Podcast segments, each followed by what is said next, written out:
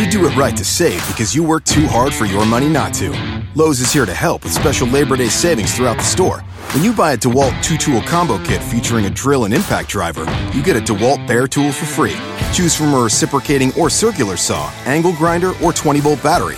And update your appliances and get up to 40% off select appliance special values. This Labor Day, do it right for less. Start with Lowe's. Tool offer valid through 828. Appliance offer valid through 911 U.S. only.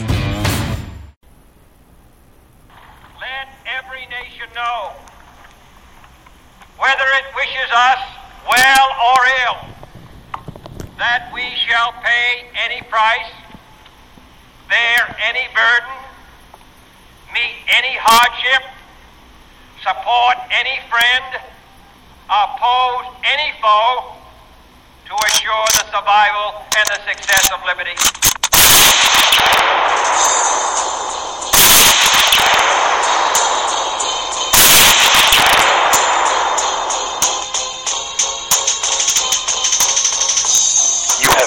The 22 November Network, the voice of the grassroots JFK research community.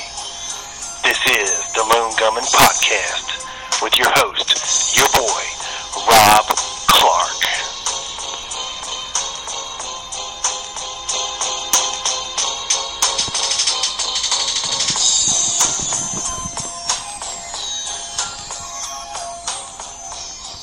Hello, hello, hello. What's up, everybody? And welcome, as you heard, to the 22 November Network and the Lone Gunman Podcast. This is your boy Rob Clark coming at you for episode number 19. Whew, I can't believe it's 19. It's crazy. Uh, so, let me get a couple things out of the way first. How cool was it to have me and Doug on each other's podcast? It's crazy. I still can't believe we did it and we pulled it off, and it sounded pretty damn decent.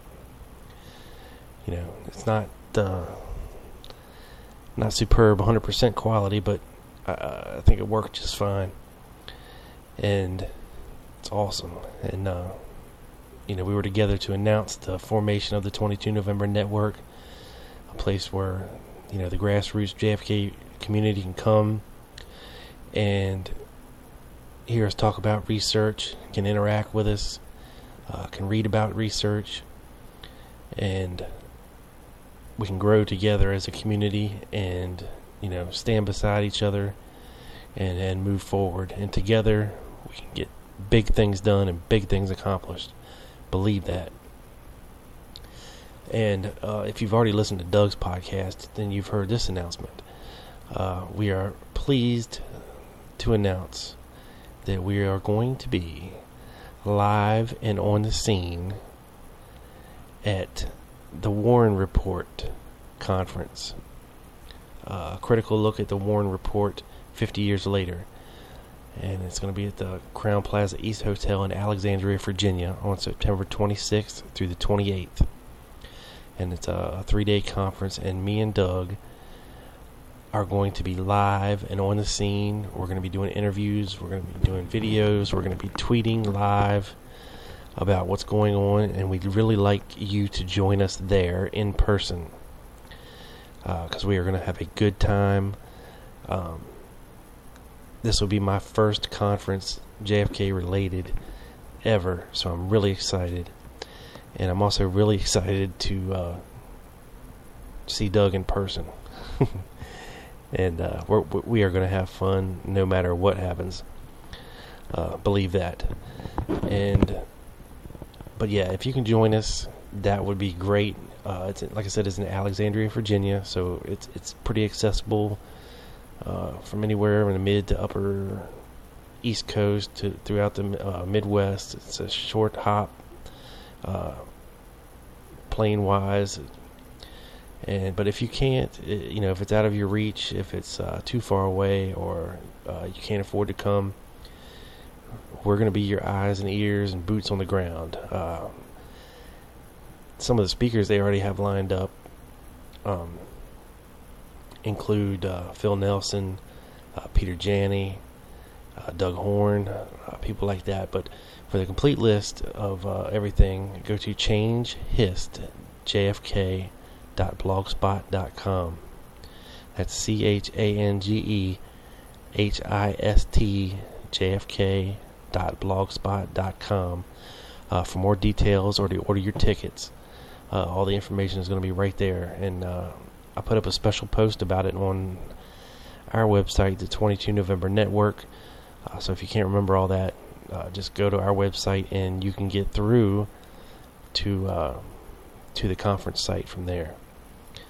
And it's put on by the JFK Historical Society. And uh, much thanks to Dr. Denton uh, for having us there. And we'll be talking about it more as we lead up to the conference and, and uh, the more complete schedule comes out. Uh, but we're really excited about doing that, and we're really excited to be able to bring it to you if you cannot come in person. Like I said, we urge everyone to come and check it out. Uh, you know, we're we're gonna have fun no matter what, and we'd love to see you there. We'd love to meet uh, all of our friends that we talk to, and uh, meet actually meet them in person, and that would be awesome. Um, moving on, uh, today as we dive back into the research belly of the beast, we're going to be examining Mr. Jacob Rubenstein. Not Ted Rubenstein, Jack Rubenstein. Uh, Jack Ruby, if you will. And what I'd like to talk about Jack Ruby is did he know Oswald? Now, there's been many, many allegations over the years that he did.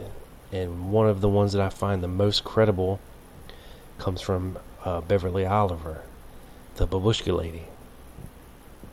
And she speaks about um, being in the Carousel Club and her and the uh, another famous dancer Jada were at a table with Jack Ruby and Lee Oswald, whom uh, Jack Ruby introduces. This is my friend uh, Lee Oswald. He's fr- he's he's with the CIA,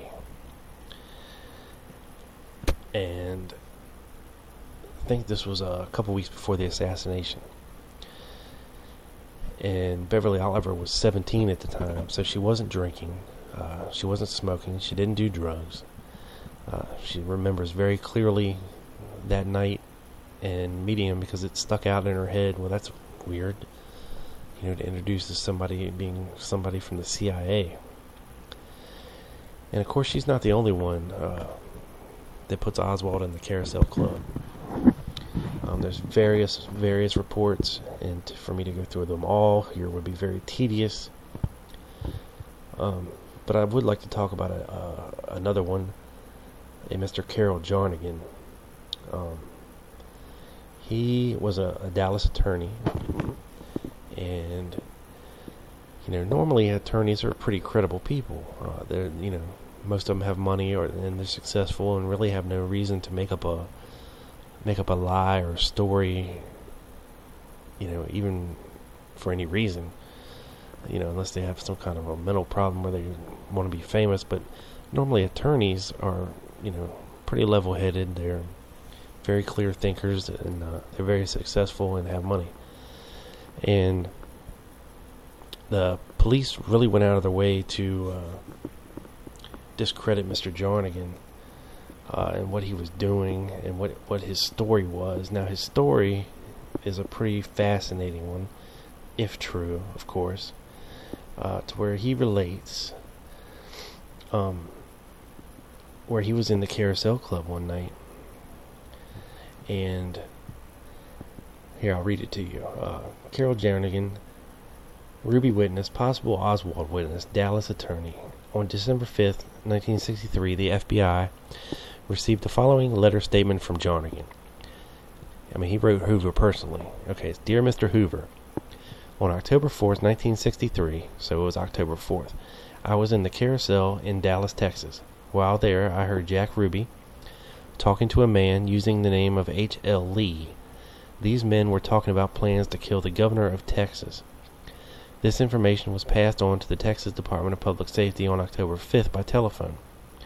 On Sunday, November 24th, I definitely realized that the picture in the 23rd uh, November 1963 Dallas Times Herald of Lee Harvey Oswald was a picture of the man using the name of H. L. Lee, whose conversation with Jack Ruby I had overheard back on October 4th.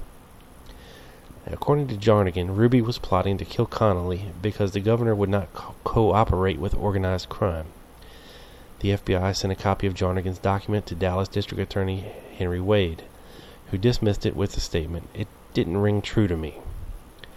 Now, Jarnagin was not called as a witness at the Warren Commission, and Wade told the Warren Commission that Jarnagin had been given a polygraph examination which indicated that he had been in the carousel but had not heard a suspicious conversation. Now, the conversation that Jarnagin states that he heard uh, goes a little something like this, and it's pretty crazy. Uh, Lee, you said the boys in Chicago want to get rid of the Attorney General? Ruby, yes, but it can't be done. It would get the feds into everything. Lee, well, there's a way to get rid of him without killing him. Ruby, how's that? Lee, I can shoot his brother. Ruby, you mean the president? Lee, yes, the president. Ruby, but that wouldn't be patriotic. Lee, what's the difference between shooting the governor and shooting the president? Ruby, it would get the FBI into it.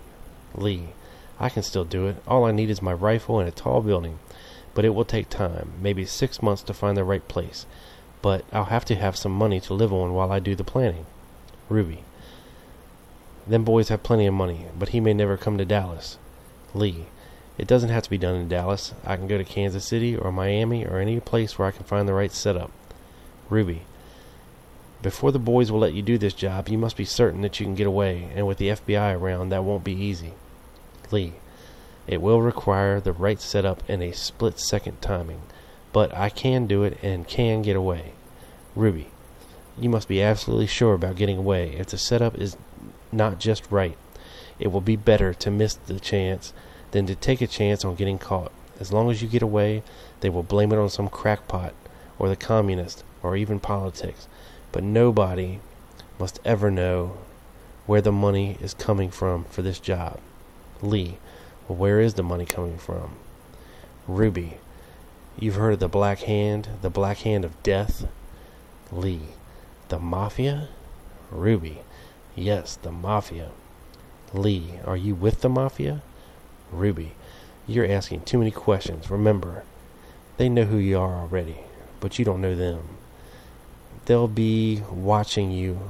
But Oswald, Lee, don't call me by that name. Just call me Lee. Ruby. All right, Lee, I like you.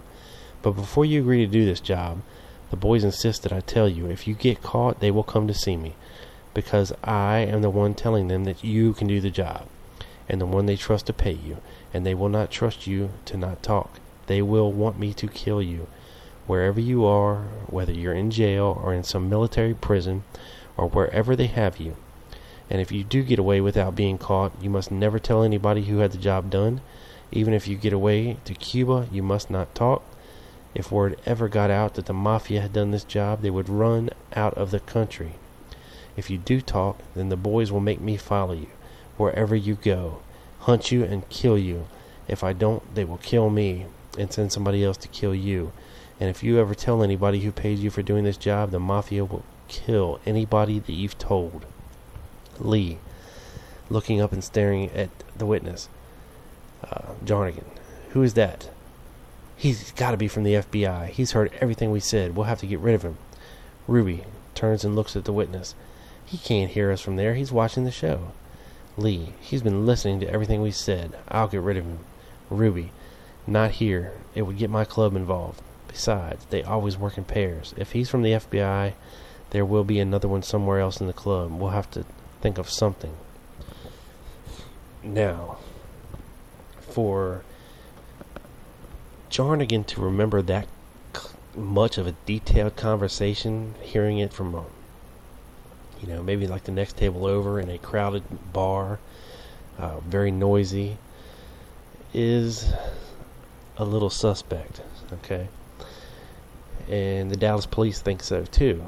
So, on March 2nd, 1964, Chief of Police Curry requests a polygraph examination be given to Mr. Carroll Jarnagin. and they nail his balls to the wall pretty good. Here's a list of the uh, pertinent questions and answers given. Uh, from here on, do you intend to answer any questions with the truth? Answer yes. Indication false. That means no. Have you ever told the complete truth in this affidavit? Answer yes. Indication false. Did you actually overhear this conversation between Jack Ruby and Lee Harvey Oswald? Answer yes. Indication false. Were you drinking that night? Answer yes. Indication true. Did you actually see Oswald and Ruby at the table on the night of October 4th? Answer yes. Indication false. Did you hear this conversation between these two men on that night? Answer yes. Indication false. Did you hear the name of H.L. Lee in this conversation? Indi- answer yes. Indication false.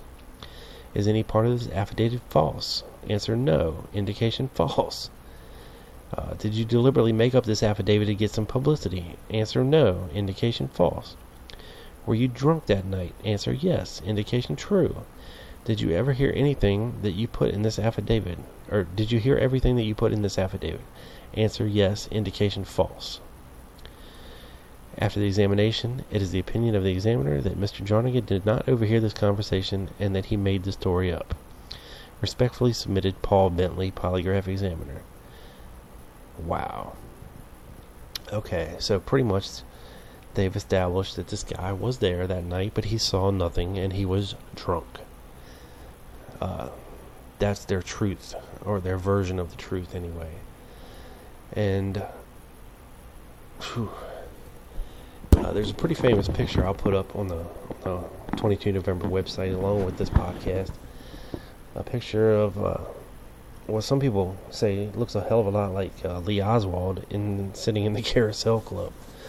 Uh, now, it's not a positive identification, but it, it is an interesting photo to say the least. Um, there's been, well, actually, uh, Beverly Oliver also uh, has Ferrie visiting the club. She said she met met and talked with him uh, on a number of occasions. That they weren't like friends, friends, but they were casual acquaintances, and that he was a very odd person, very intelligent. She said he was basically just a weirdo, uh, which fits right in with just about every description we've heard about Ferrie. Um, but she puts him in the Carousel Club a couple of times uh, before the assassination. Now, what's interesting to me are the claims that I've heard about uh, Jack Ruby being involved with gun running, uh, which I've touched on in earlier podcasts about uh, him trying to get in touch with McKeown, Castro's a gun runner, and you know, we, it's pretty much been established that he was running guns uh, to Cuba.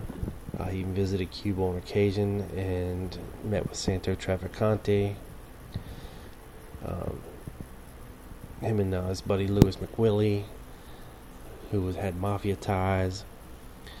And to think that Jack Ruby did not have mafia ties is, is a little ludicrous. Um, I think we've pretty much established that that is the case.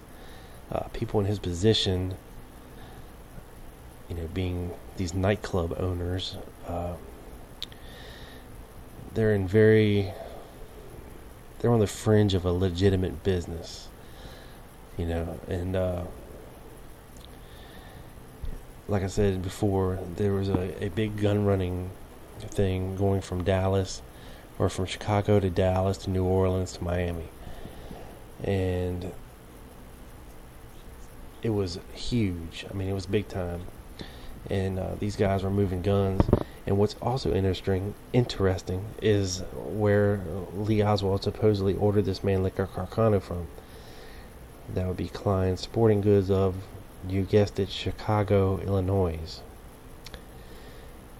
Uh, and not a lot of people make that connection uh, because you know, Jack Ruby had the connections back to Chicago. That's where he was from. That's where he grew up. That's where he, he knew all of his people.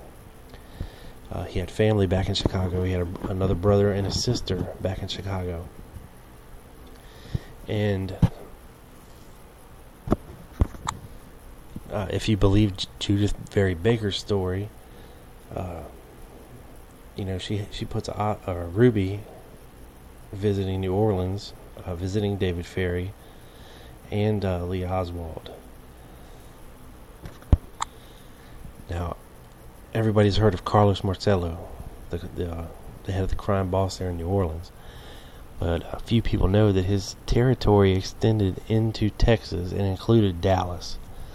You know that was part of his territory, part of what he was in charge of, and it kind of, uh, you know, you had Chicago where you had uh, Sam Giancana, who uh, who Doug ties into this whole thing by um, having Loran Hall, who admitted to uh, receiving was it twenty or thirty thousand dollars coming from Sam Giancana, and him accepting it, and he said the money came from the CIA, which is crazy. But Sam Giancana was a Chicago mafia.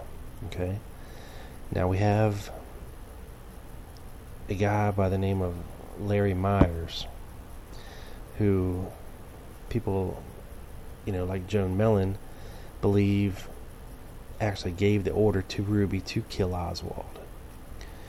And we know, of course, at least people that aren't naive, that Ruby was stalking Oswald. Uh, you know, he was acting like he was a reporter. Uh, he even corrected some people at, at a certain time about the Fair Play for Cuba Committee and he was acting very distraught and very manic in his actions uh, after the assassination and the, and the, day after and the night after until he actually did it um, on Sunday morning. And Loran Hall also uh,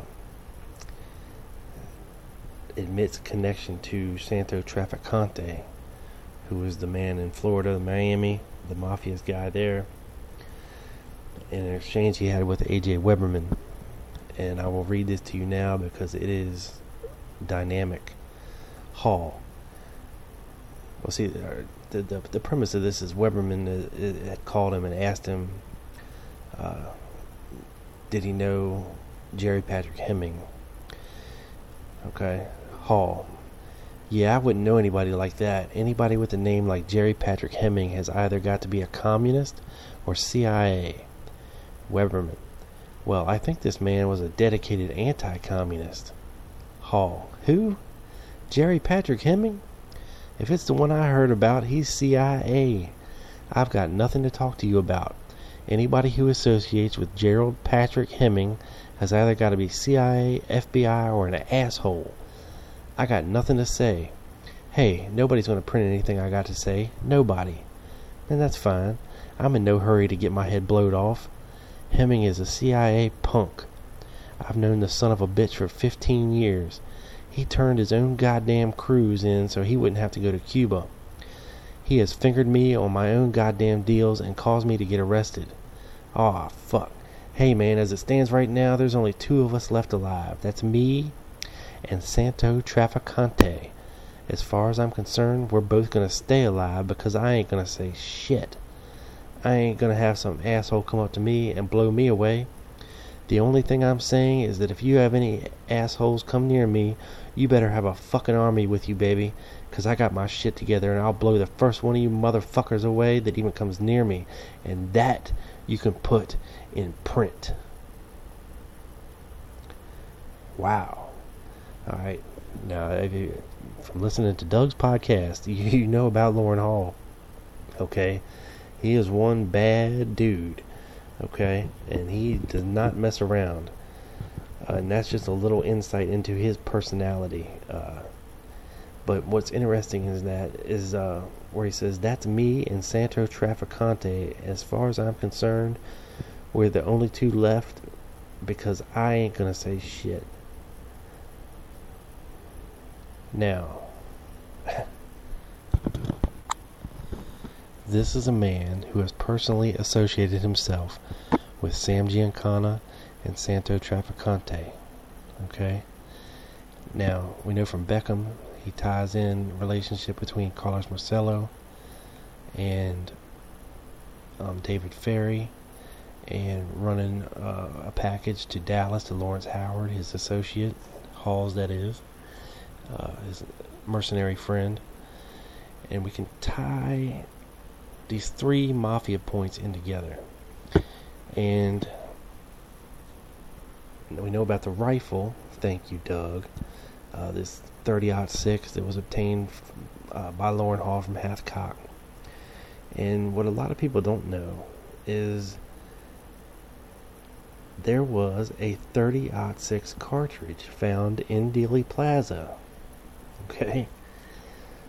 Uh, it was found uh, some years later, uh, but found nonetheless. And I believe it was found on top of the county records building. A 6.5 millimeter Carcano, uh, which is the average velocity of a 30 6. While this would increase the impact of a bullet much greater. Now this is now this is talking about using a sabot, uh, where you would uh, put a Mannlicher Carcano bullet to be able to be fired out of a 30 6. It would increase the uh, uh, what's that frames per not frames per second, feet per second, 2,000 feet per second, up to 2,600 feet per second, which is the average velocity of the 30 6. Uh, while this would increase the impact of the bullet much greater, you would compromise accuracy for several reasons. Lack of stability, as the bullet would not spiral properly down the barrel, as it does not meet the barrel twist properly, because of the lack of stability and true trajectory from the barrel, and due to the fact that this bullet is not designed to carry this much velocity. If one was firing a level shot at a range within 50 yards, the bullet would likely strike somewhere on the target but to fire from this range and elevation is highly doubtful it would come close to the limo unless the shot had been practiced. Uh, the cartridge found was supposedly crimped in a way to suggest that a sabot round had been used in it, and on the seat of the cartridge was stamped Twin Cities Arsenal 1954. Wow. And in an interview with Gerry Patrick Hemming, uh, he was watching the the uh, footage after the president had been assassinated, and he saw a rifle uh, on television, and he said, "Oh my God, this son of a bitch just has my rifle." You know, and only someone pretty familiar with guns could be able to tell the difference between a Johnson 30 6 and a Mannlicher Carcano uh, from seeing it on television. And if there's anybody that could do it, I'm pretty sure Gerry Hemming could do it, especially if it was his gun that he's looking at. Um, so, but that ties uh, all these guys in with mafia ties. And now, you might say, and I know there's a lot of people out there that don't agree with uh, the uh, mafia ties, but you have to remember, okay? These were the guys and the mercenaries, of course, but but the mafia was like the long arm of the CIA. Not only did uh, the CIA use the mafia uh, for many of its illegal operations that they had going on inside the United States, they also, you know, they would use these mercenaries as well uh, for a lot of the uh, illegal things they were doing overseas but they were kind of in bed together when it comes to things that go on inside the United States, like drug running, uh, gun running, uh, hits, rubouts. Because, you know, of course, the CIA is not allowed to operate inside the borders of the United States. But uh, the mafia is. And i tell you one thing the mafia was not too happy with JFK and his brother Bobby That is for certain. And it doesn't just start later in the 60s when when um, when they're really pushing on Hoffa and the uh, Teamsters, uh, you know, for these racketeering charges. You know, it's. Uh, I've got a little clip I'd like to play for you, and it's of JFK uh, before he was president. I think it was 1957. Uh, he was lambasting Hoffa, and you you can tell by the tone of his voice that he's pissed off at Hoffa, and Hoffa is pissed off at him. Uh, so here we go. Let's play this little clip.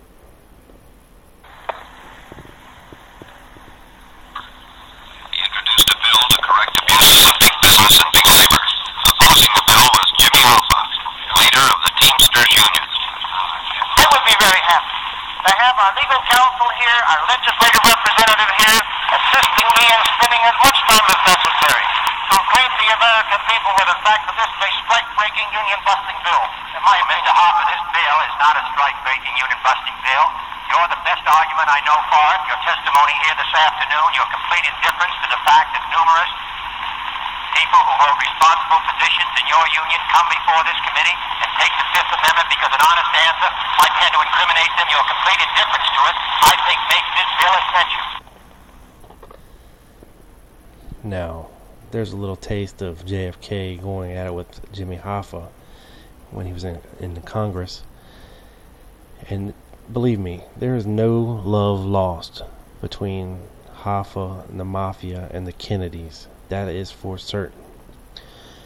And if you've ever watched the movie Hoffa uh, with Jack Nicholson uh, uh, playing Hoffa, uh, most most JFK people overlook it, but uh, the Kennedys figuring very big into that movie and Hoffa's actions. And I'm telling you, they had they were at war with each other. They were having some battles. Um, and I'm gonna play a little clip of you Bobby Kennedy and Hoffa going at it. This is interesting too because it contains uh, Bobby's asking him about a threat that Hoffa made to him that he was gonna he was gonna break his back. Uh, check this out. But no one rankled him more than Jimmy Hoffa. Hoffa was president of the Brotherhood of Teamsters, the country's largest, richest, and one of its most corrupt unions.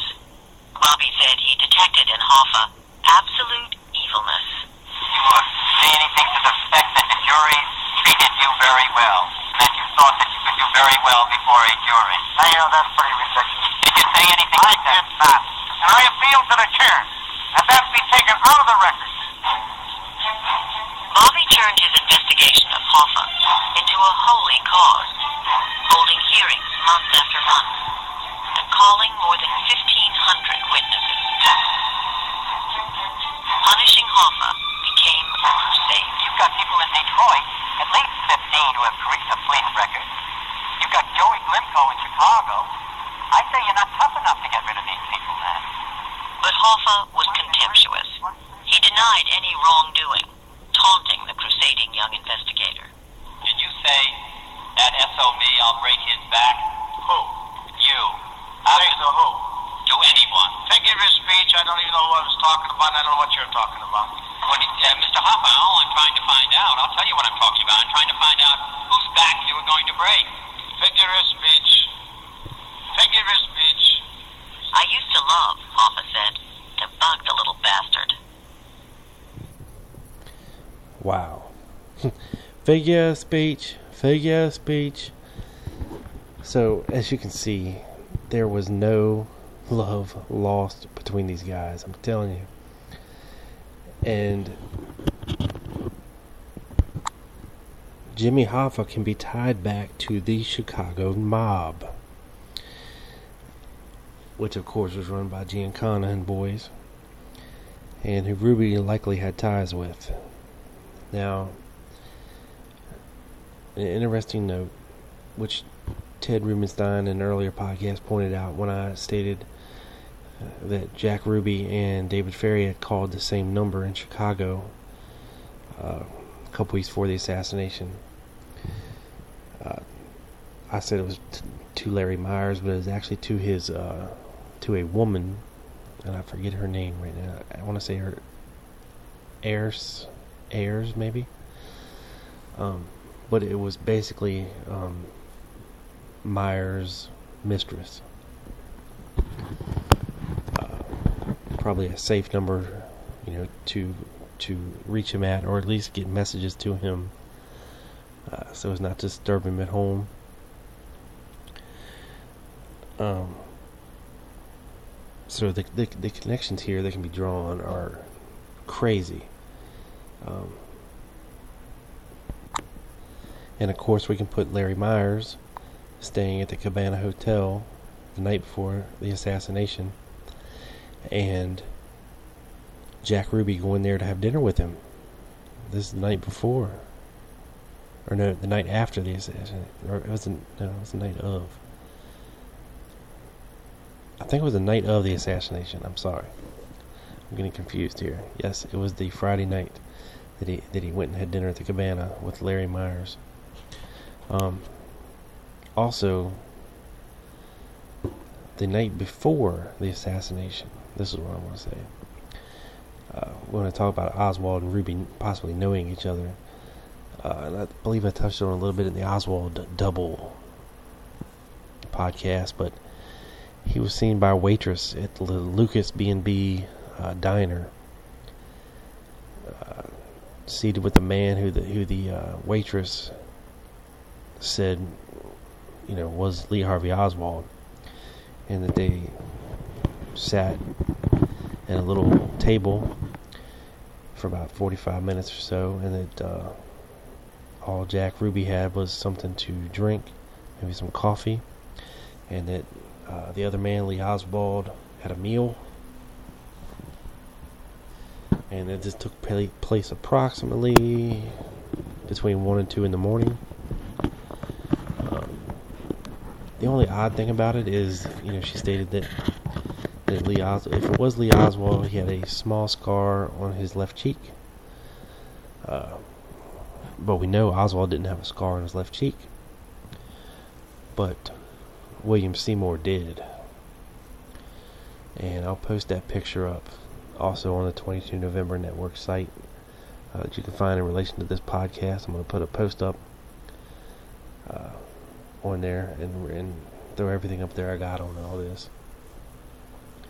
And of course, you can tie William Seymour back in with the Interpen boys and Lawrence Howard and Loran Hall, and you know, probably being them three that visited Sylvia Odio. Um, so was Oswald involved, or was he always just a patsy? That's the question. Because, you know, if upon returning from Russia, he was given an assignment to infiltrate uh, this quote unquote Texas mafia and, and their gun running and their anti Castro activities, you know, he would have been in deep he, he would have been in really deep, uh, you know, from what we see him doing. And it just boggles the mind uh, to you know to contemplate all the possibilities because we just don't know for sure. Uh, and it's you know that's what keeps us going. That's what keeps us investigating this thing and looking into stuff. And I'm going to be interested to see uh, this new movie coming out that uh, DiCaprio and uh, De Niro are doing uh, from the from the Lamar Waldron book because it, it, ties in heavily uh, with the mafia. Uh, we know Sam Giancana told his brother that, that he was behind having JFK killed. I think it's called what was it? Sam and the Boys, something like that. I have the book, but I haven't read it in years. Uh, I probably should have went back and looked at it before we got into all this, but it's tucked away in a in a dark, dusty crate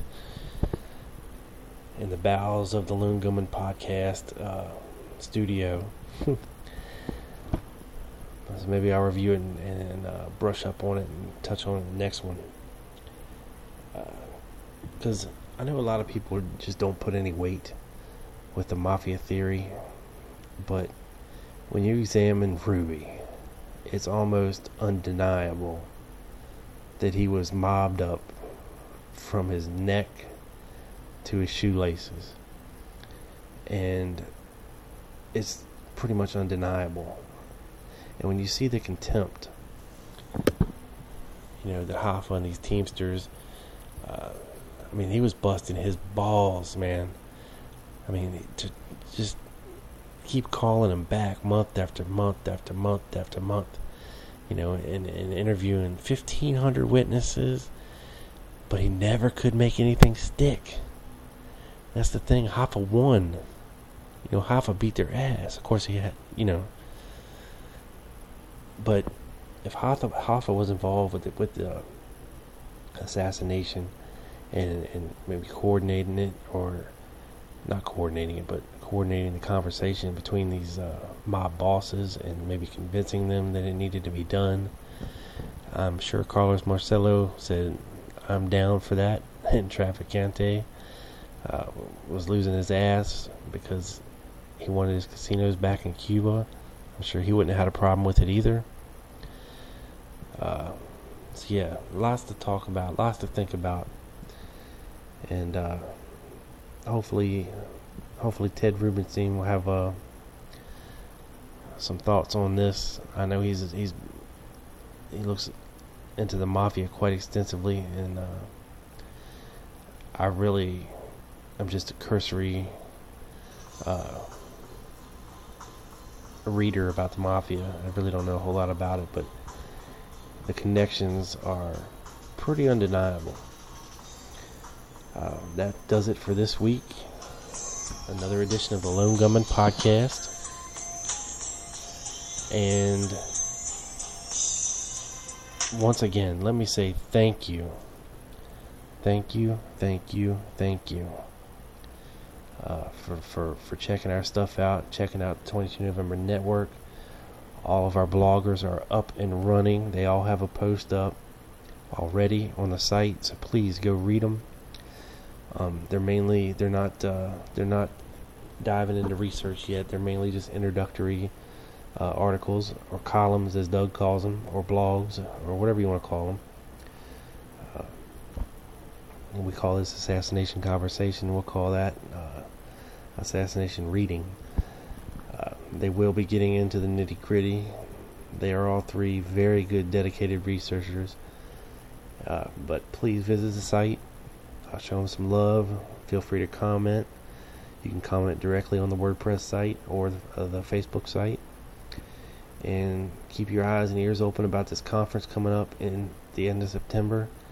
Like I said, you can go to the web, go to the website and get all the information on that as well. Um, and of course, we will be talking about that more as it draws nearer. Um, and that is it for this week, people please, if you like what you hear and you like what you see on 22 November Network, do not hesitate to pop links up everywhere you know possible. On Twitter, Facebook, MySpace, whatever you're on, Match.com, it doesn't matter. Post them up. Just if you're listening to this, post it in your status. Say, hey, I'm listening to the Lone Gunman podcast on the 22 November Network. Here's a link. I like it. You should too. Uh, share with your friends because that's the only way we're going to get bigger. Uh, truthfully, from the bottom of our hearts, we appreciate everything. Uh, please keep listening. Please keep sharing. Keep reading. We, we're, we're trying to get one big site up, and it's already up. But you know, we want it to be like a beacon in the night for JFK researchers to come check out and participate in because we're not just doing this for us, we're doing it for you as well. That does it for tonight. This son of a bitch is in the can, beamed up to the satellite, directly to your ears. This is Rob Clark. Out.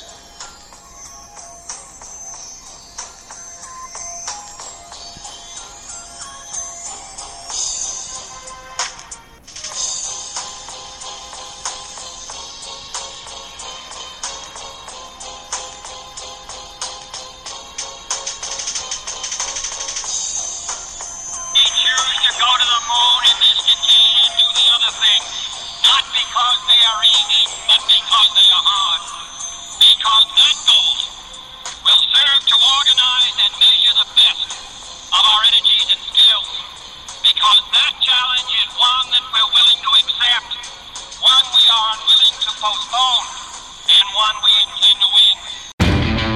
You do it right to save because you work too hard for your money not to. Lowe's is here to help with special Labor Day savings throughout the store when you buy a DeWalt two tool combo kit featuring a drill and impact driver, you get a DeWalt bare tool for free. Choose from a reciprocating or circular saw, angle grinder, or 20 volt battery.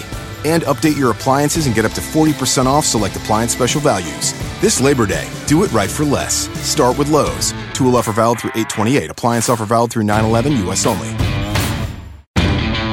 You do it right to save because you work too hard for your money not to. Lowe's is here to help with special Labor Day savings throughout the store. When you buy a DeWalt two tool combo kit featuring a drill and impact driver, you get a DeWalt bare tool for free. Choose from a reciprocating or circular saw, angle grinder, or 20 volt battery. And update your appliances and get up to 40% off select appliance special values. This Labor Day, do it right for less. Start with Lowe's. Tool offer valid through 828. Appliance offer valid through 911 US only.